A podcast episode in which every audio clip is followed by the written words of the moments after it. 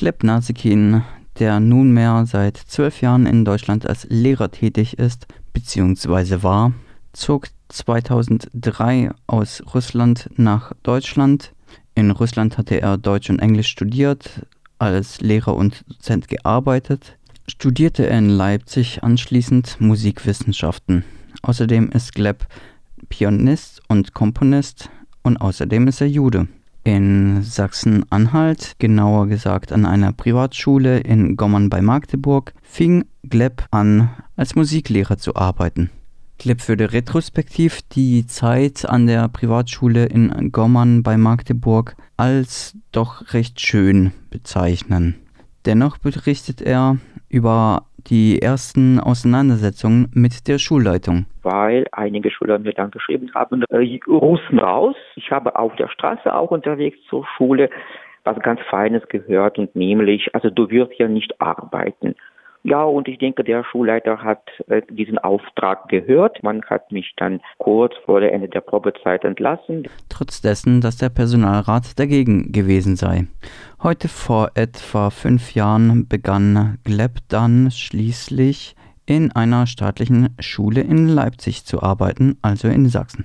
Sein Diplom wurde zwar anerkannt und er durfte Englisch unterrichten, Musik jedoch nicht nach einem Angebot, Prüfungen abzulegen bzw. einen Kurs zu belegen, ließ man Gleb zweimal durch die Prüfungen rasseln. Und das ohne keinerlei Begründung. Gleb äußert seine Bedenken, woran das gelegen haben mag. Allgemein Menschen, die, sagen wir ganz ehrlich, aus einem anderen Kulturraum kommen, also die gelten als Fremdlinge, die ein bisschen, von denen man eher Angst hat, als eine Art Bereicherung. Also das ist genau das Problem, was ich eher ansprechen möchte. Gleb freundet sich schnell mit den anderen ausländischen Kolleginnen an. Das Kollegium insgesamt beschreibt er als nett, vor allem im Vergleich zu den Erfahrungen, die er später sammeln musste. Gleb Nasekin spricht von Schwierigkeiten, die LehrerInnen typisch sein sollen, mit Kindern, je nachdem wie sie erzogen und sozialisiert wurden, ihre Probleme von zu Hause mit in den Schulraum nehmen würden. Die ersten zwei, drei Monate arbeite Gleb voller Begeisterung. Dann jedoch nehme er die ständigen Fragen seiner SchülerInnen zunehmend als Problem wahr. Es seien Fragen gewesen wie Wer unterrichtet uns eigentlich? Also hat er überhaupt Recht, uns zu unterrichten? Und solche Fragen wie, Sie kommen doch aus Russland, wieso unterrichten Sie Englisch? Interessante Frage. Also wieso unterrichten Deutschlehrer Englisch und äh, das ist auch nicht ihre Muttersprache, könnte man so denken. Von den Deutschen in seinem Kollegium habe Gleb keine solche Fragen erlebt, jedoch. Es kamen andere Kommentare vom Kollegium, äh, naja, es kommen Leute aus einem anderen Land und sie können nicht richtig unterrichten. Und ständig unter diesem Motto mu musste ich arbeiten. Ja, ich bin kein vollkommener Lehrer. Ich bin kein vollständiger Lehrer. Ich verstehe natürlich, dass ich äh, nicht diese, sagen wir so, bürokratisch-rechtliche Grundlagen beherrsche, nicht in der Form wie meine deutschen Kollegen. Aber es gibt auch ziemlich viele Elternkollegen, die sagen wir, Rechtslage der DDR studiert haben während des Studiums, vermute ich. Und dann unterrichten sie auch weiter und da gibt es keine Probleme. Aber ein Ausländer gibt es schon gleich riesengroße Probleme. Dann spricht Gleb über die Vorwürfe, die gegen ihn erhoben wurden, er habe einen Schüler geschlagen. SchülerInnen hatten zwar belegt, dass das nicht der Wahrheit entspräche, dennoch war vor allem die Reaktion der Eltern ein Schock für ihn. Und noch mehr Schock habe ich erlebt. Was, was mache ich jetzt, wenn mir das vorgeworfen wird? Wer kann mich schützen? Die Schulleitung nicht.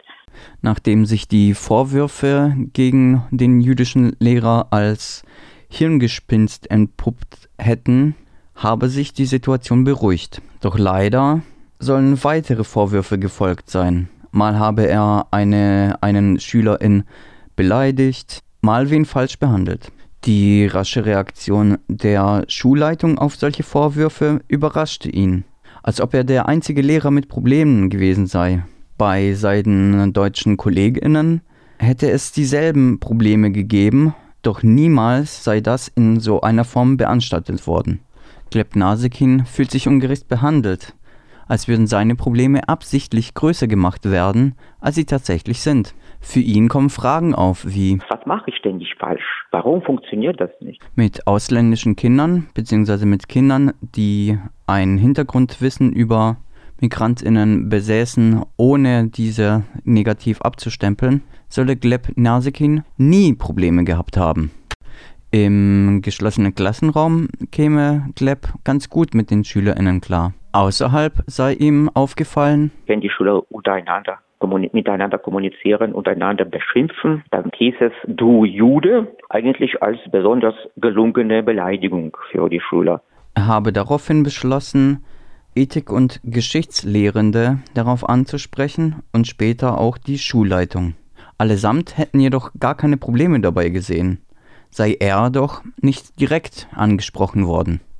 Glipner Sekin habe immer mehr Angst bekommen. Er fühle sich mehr und mehr unverstanden, als habe er Fragen gestellt, die die Schulleitung einfach nicht hören wollte. Und dann der 9. Oktober 2019.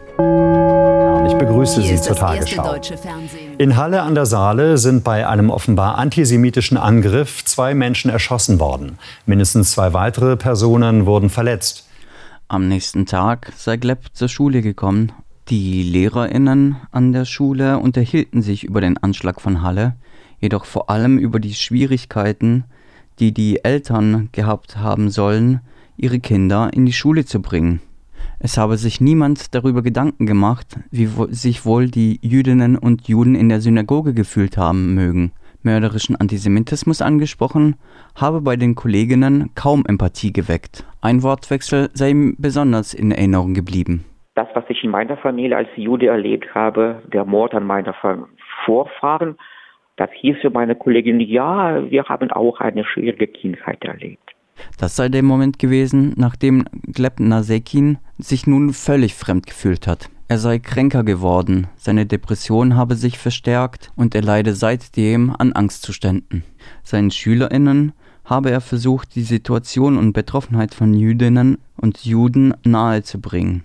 Ein Schüler habe dabei vorgeschlagen, naja, wenn es Ihnen nicht gefällt, dann hauen Sie ab zurück nach Russland. Daraufhin sei Gleb zu einem Gespräch geladen worden zwischen ihm, der Schulleitung und der Mutter des Kindes. Dieser hätte eine Note bemängelt, die er zwei Monate zuvor bekommen hätte. Als es klar gewesen sei, dass die Note nicht zu Unrecht vergeben worden war, habe sich der Großteil des Gesprächs darum gedreht, dass sich Gleb von der Mutter anhören lassen musste, er käme beispielsweise nicht mit dem Deutschtum ihres Kindes zurecht. Die Lage für migrantische Lehrkräfte an dieser Schule habe sich in den nächsten Monaten dramatisch verschlimmert. Wir haben alle fast gleichzeitig die Schule verlassen, weil für uns der Aufenthalt dort unerträglich geworden ist, so die Ausländer. So eine systematische Ignoranz der deutschen Belegschaft bezüglich rassistischer Diskriminierung bringe außerdem eine weitergehende Schwierigkeit mit sich. Es geht darum, dass wir den Kindern auch beibringen müssen, wie man in einer heterogenen Gesellschaft lebt. Und was erleben sie in der Schule? Dass Heterogenität vernichtet wird. So würden SchülerInnen quasi zur Intoleranz erzogen.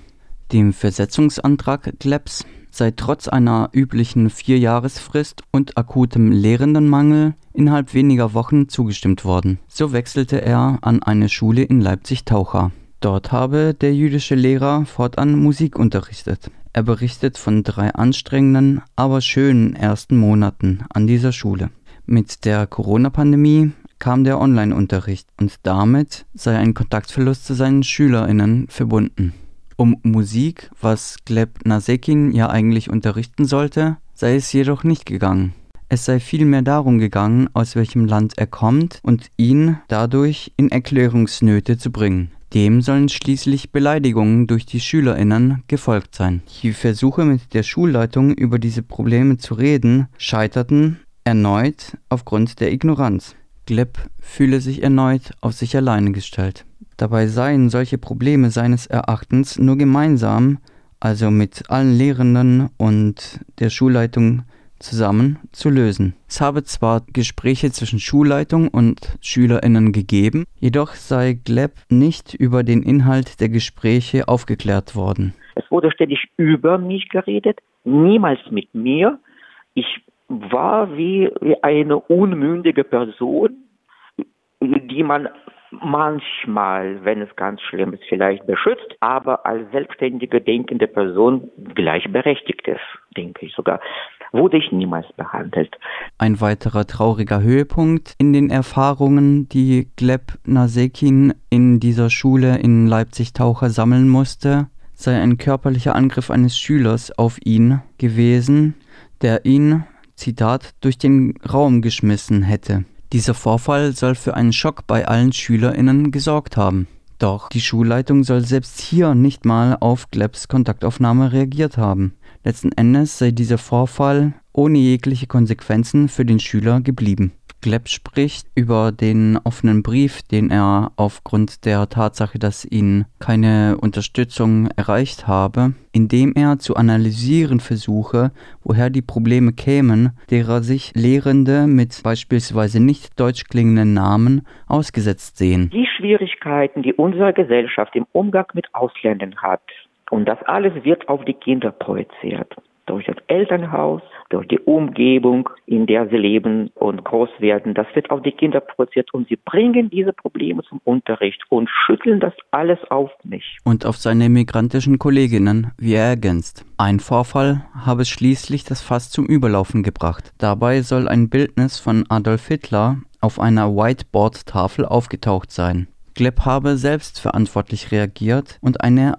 Online-Sitzung einberufen. In der habe er darauf insistiert, Konsequenzen aus der mutmaßlich bewussten Provokation zu ziehen, auch wenn der oder die Täterin unbekannt geblieben sei. Da auch der Schulleitung kein Täter oder Täterin bekannt gewesen sei, hätte sie in dieser Sache keinen Handlungsbedarf gesehen. Und so habe der Vorfall nicht einmal Einzug ins Protokoll erhalten. Als letzte Möglichkeit habe sich Gleb daraufhin beim Schulamt über die Schulleiterin beschwert. Dieses sei jedoch nicht auf seine vorgebrachten Punkte eingegangen. Als Konsequenz seiner Beschwerde sei er dann fortan von Schulleitung und Kollegium gemieden worden. Und ich fühlte mich dort wirklich wie ein Fremder.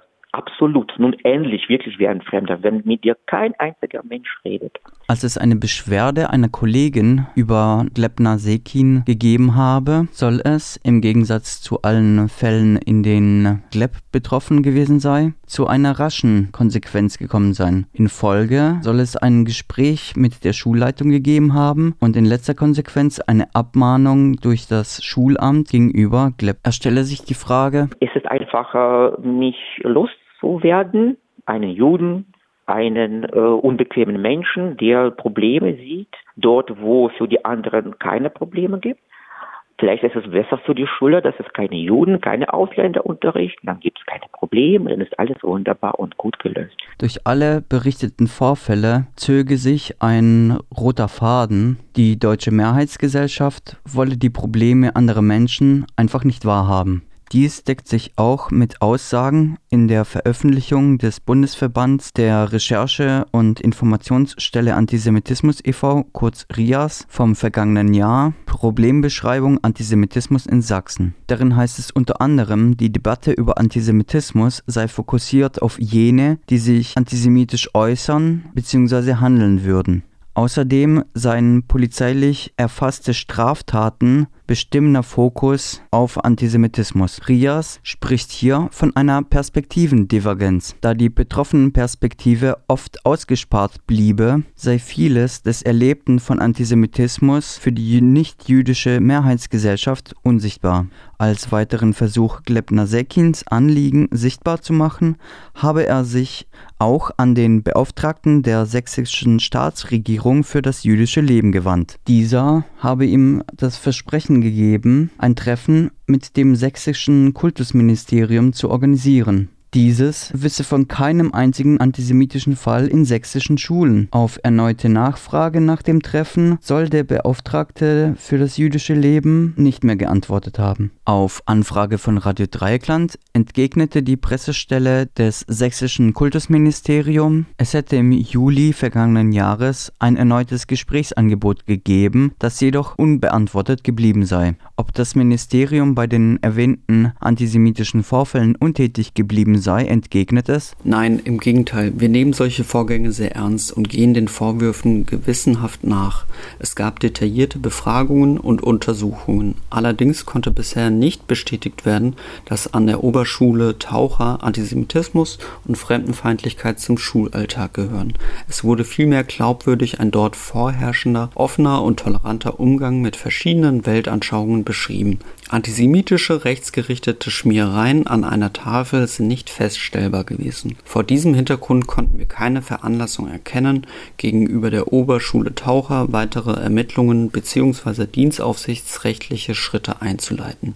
Da zwei Drittel aller in der erwähnten Rias Veröffentlichung behandelten antisemitischen Vorfälle jedoch an sächsischen Schulen stattgefunden haben sollen, bleibt es nicht unwahrscheinlich, dass es zu den hier erwähnten rassistischen und judenfeindlichen Vorkommnissen tatsächlich gekommen ist. Hätte Gleb Nasekin, der jüdische Lehrer, Wünsche frei, wünsche er sich für sich selber, dass er doch irgendwann eine Schule finde, wo ich der Schulleitung als erstes sagen kann, guten Tag, ich bin ein Ausländer, ich Jude und ich kann das, das und das. Wie können Sie mich verwenden? Meine Fähigkeiten, meine Bereitschaft, dass ich wieder gesund bin und arbeiten kann. Das ist natürlich der größte Wunsch.